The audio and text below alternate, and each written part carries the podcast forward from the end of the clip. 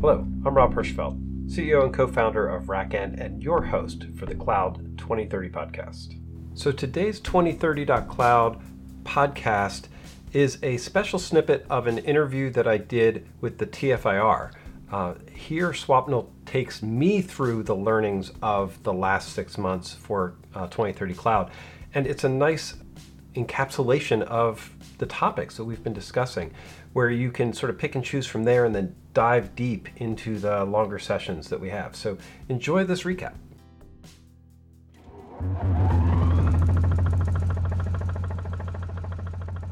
Hi, this is your host Swapnil Bhartiya and welcome to TFiR Insights, sponsored by RackN. It's a show where we deep dive into cloud native technologies. And today we have with us once again CEO and co-founder of RackN, Rob Hirschfeld. And today we are going to get some updates on Cloud 2030. Just for a quick reminder to our audience, what exactly is 2030 Cloud? Cloud 2030, um, the website is the2030.cloud.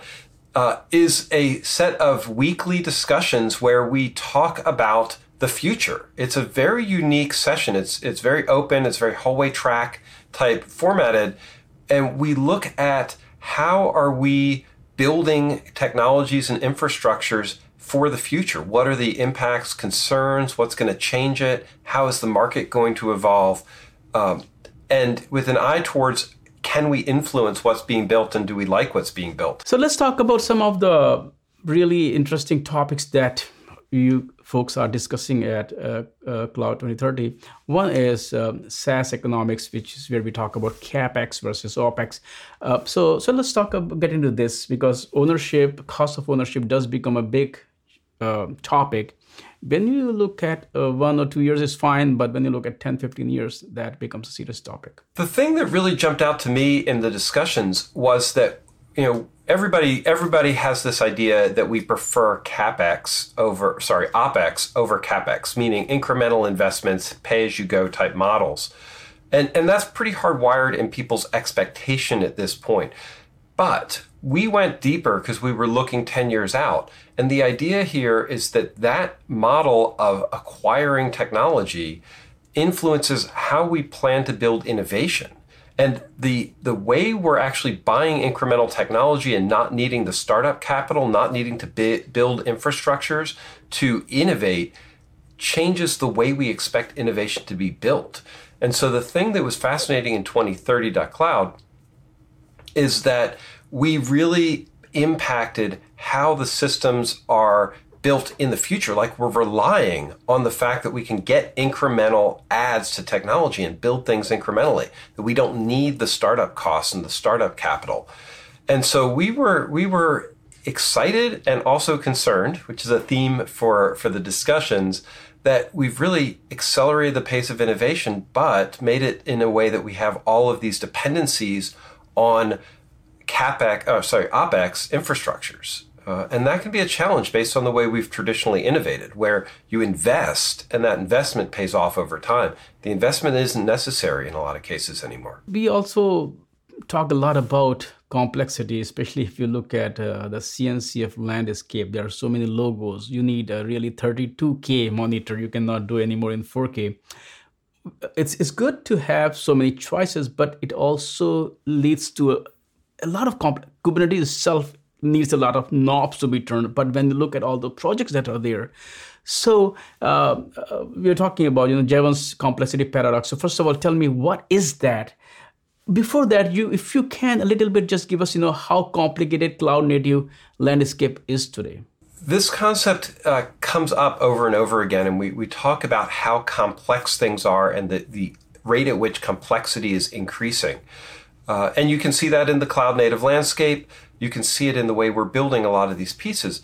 The thing that's really interesting is in these discussions, people don't seem to get as concerned about complexity and interdependency in systems as you would expect. And we, we, ex, we now predict that systems will get increasingly complex.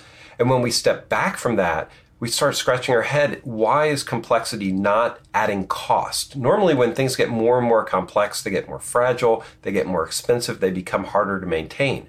But what we've been seeing and expect to continue is this idea that the complexity that we're inheriting is not seen by the people making those decisions. So, Jevons paradox is a is a paradox where as something becomes cheaper and less expensive, people consume more of it. Uh, think of gasoline with more fuel efficient cars. People drive more because the unit cost, the unit economics have actually made it less expensive. You get more work we are seeing something similar going on with complexity, where the cost of adding dramatic complexity into a system is not being felt by the people building the system. Think of all of our AI and ML infrastructures, where you can add machine learning into a, an application stack without having to do any of the work to build the machine learning models, the algorithms, the compute infrastructures. You just get it and can add it into your applications. That type of additional complexity is very real but it's not being felt by the consumers and the builders.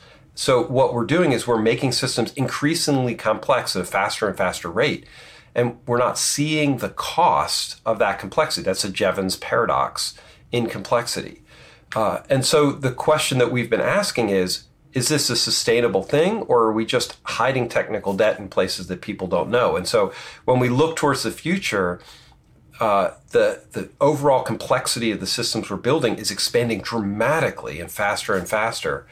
Um, and what we don't quite know is if it's a sustainable pace or not. And so there are definitely failure scenarios that, that we talk about where security or regulation or just the complexity itself uh, with with supply chain um, fragility could actually send the whole system crumbling.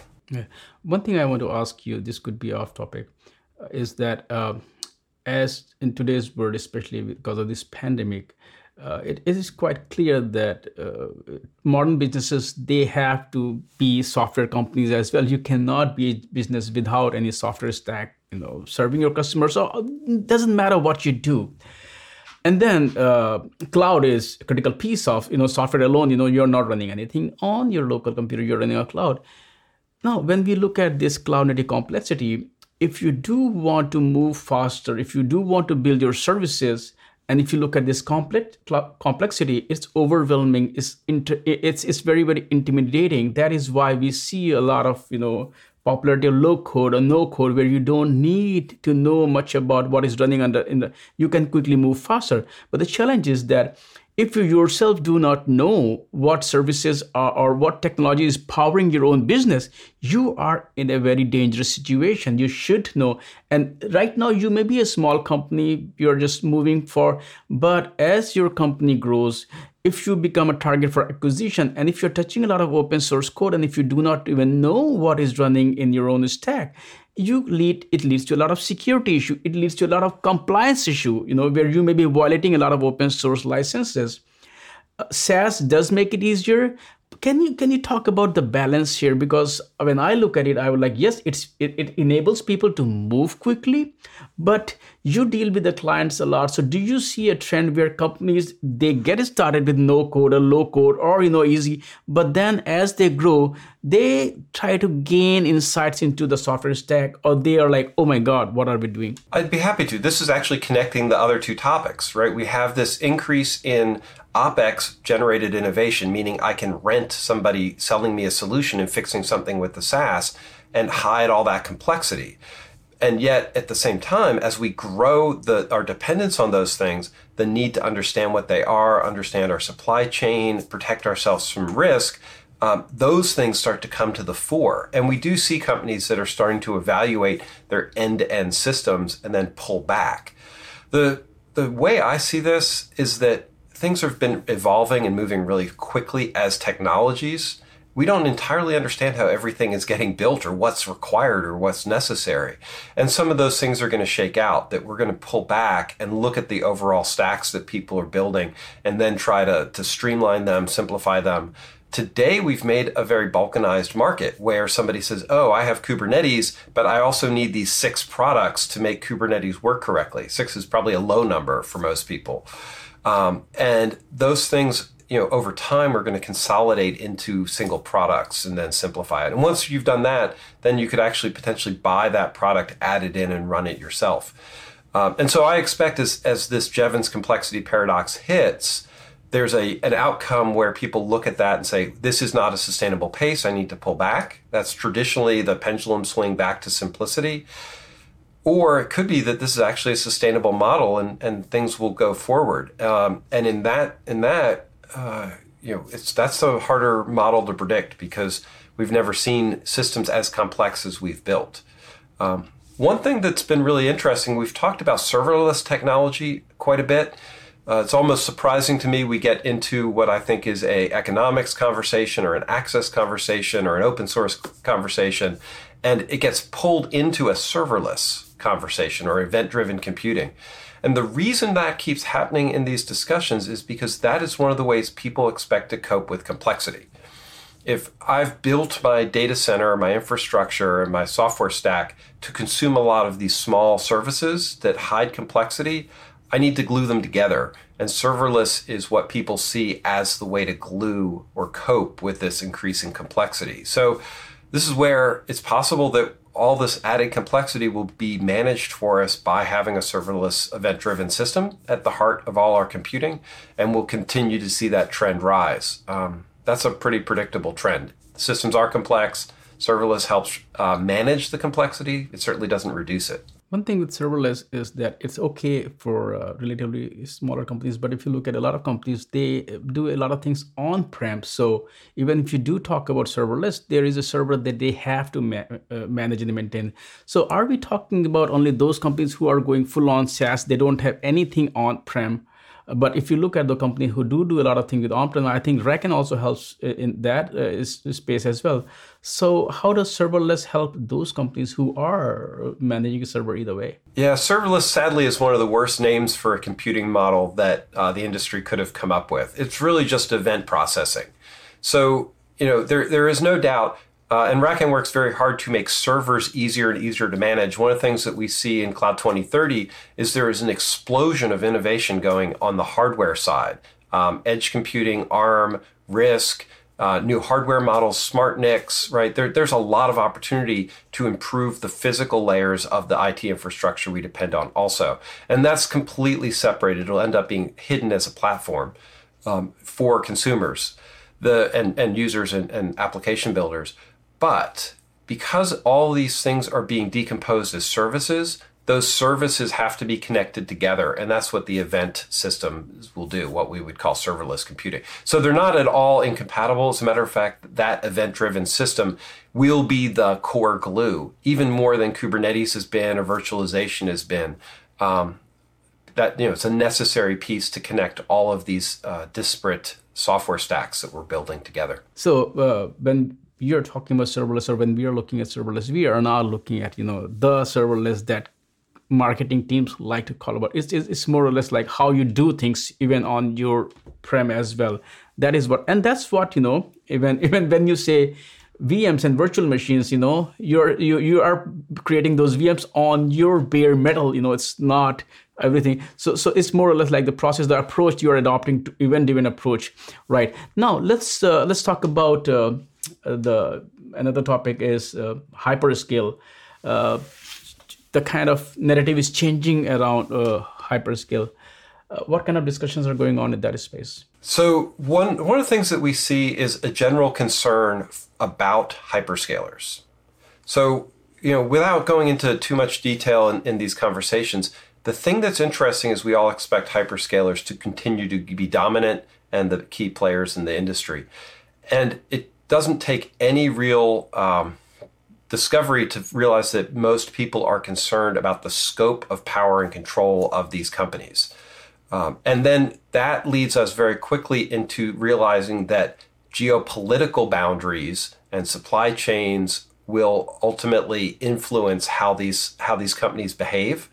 Uh, and so we do have expectations that as these companies become ever more powerful, that other forces will step in and disrupt the, the their dominance, either by creating geopolitical challenges, uh, monopolistic breakups, things like that. And so we do see that the trend line for hyperscalers is, is going to be very impossible to disrupt without having some type of external influence, disasters, governments, um, some type of major security or, or supply chain problem. One thing that we cannot not talk about, which is ironically kind of elephant in the room, right? It's actually not elephant, which is edge. I do remember some discussions around uh, ARM when ARM developers they were trying to get a lot of uh, their code into Linux kernel and they were looking for energy efficiency. And if you look at Intel AMD folks, they're like, we don't care. We have big, massive data centers, but our people were worried about that. And if you look at today's world, all those codes that was contributed or taken by the arms, they are now saving millions of dollars in heat or efficiency in data centers today. So those changes do make a lot of impact. Even you at that point you see hey we don't need it. So i, I look at edge also that edge is also driving a lot of things that you may not consider in you know other use cases. So can you talk about the impact of edge eh, whether it's about you know performance utilization talk about how edge is impacting not only the use cases but the stack itself. So edge is really this place where we see computing coming into daily life in, in even more and more dramatic ways. And one of the things that was fascinating uh, is that when you think about how we are starting to push technology deeper into our lives and needing to conserve energy and preserve uh, power, you know, supply chains and, and balance all of the resource constraints that we we have um, and connect to everybody else, the need for more and more computing at the edge in our environment, local to us, will only increase, especially with cross-connected systems and coordination, and, and that's that's a, a critical part of life. Um, ARM is going to be a part of that. It's going to be a very heterogeneous, uh, diverse system. Um, not as not like big cloud providers where everything is the same or very homogeneous or centrally managed. Um, and so one of the things that we do see is that trend line will continue to accelerate. Today it's a bit of a mess, uh, and we expect that we will continue to see a lot of evolution in this space. Um, but there is no doubt at all that our dependence on computing as a core infrastructure is going to increase dramatically. Uh, and the 2030 crowd isn't particularly enthusiastic about what we see at the moment um, for this, but we do see needing to have standardization, better management, being able to have systems that we can really rely on are core components. And that's a topic that we ex- we will be continuing to talk about in the future because it's a place where we feel like there's some influence um, where you know think figuring out how to connect all these pieces together will make a big difference. And I'd love to have people come into the the conversation and and help us figure this out, right? We actually can can impact all of these technologies and think about ways in which our daily lives are influenced and can make changes to the future. Rob, thank you so much for sharing these uh, very interesting and very important discussions that are going on within uh, uh, 2030 Cloud community. And, and these are also the discussions which are going to influence and drive uh, the, the space, the ecosystem itself. This is going to be an interesting year. Uh, last year was a bit where companies are rushing towards cloud native technologies. They were moving quickly, and now things are settling down. Technologies like even Kubernetes and things are they're mature. I mean, they are mature, but they have moved into the uh, deployment phase. So this year will be very, very interesting how things further consolidate. So thanks for this discussion, and I look forward to talk to you again. Thanks, Swap. I appreciate the time. And if you're listening, please come in, join us, the 2030 Cloud. We're having these discussions weekly. Um, they open up uh, to ideas that really just blow me away, where we really think about the impacts of the technologies and how they're getting shaped in the future. So I'm looking forward to you know expanding these these conversations and bringing in even more people.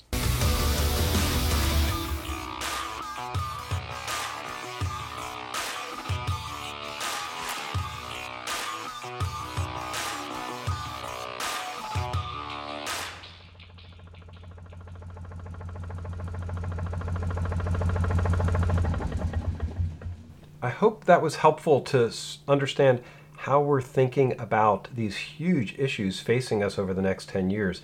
And will serve as a guide for you as you listen to the discussions that we've had in the past and more importantly the ones that are coming up. As always you are invited to come in. These are open discussions. Please join us at the2030.cloud see you there.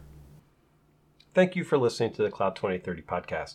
It is sponsored by RackN where we are really working to build a community of people who are using and thinking about infrastructure differently.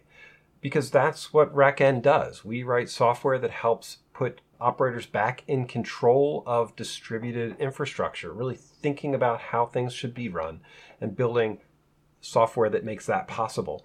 If this is interesting to you, uh, please try out the software. We would love to get your opinion and, and, and hear how you think this could transform infrastructure more broadly. Or just keep enjoying the podcast and coming to the uh, discussions and you know laying out your thoughts and how you see the future unfolding.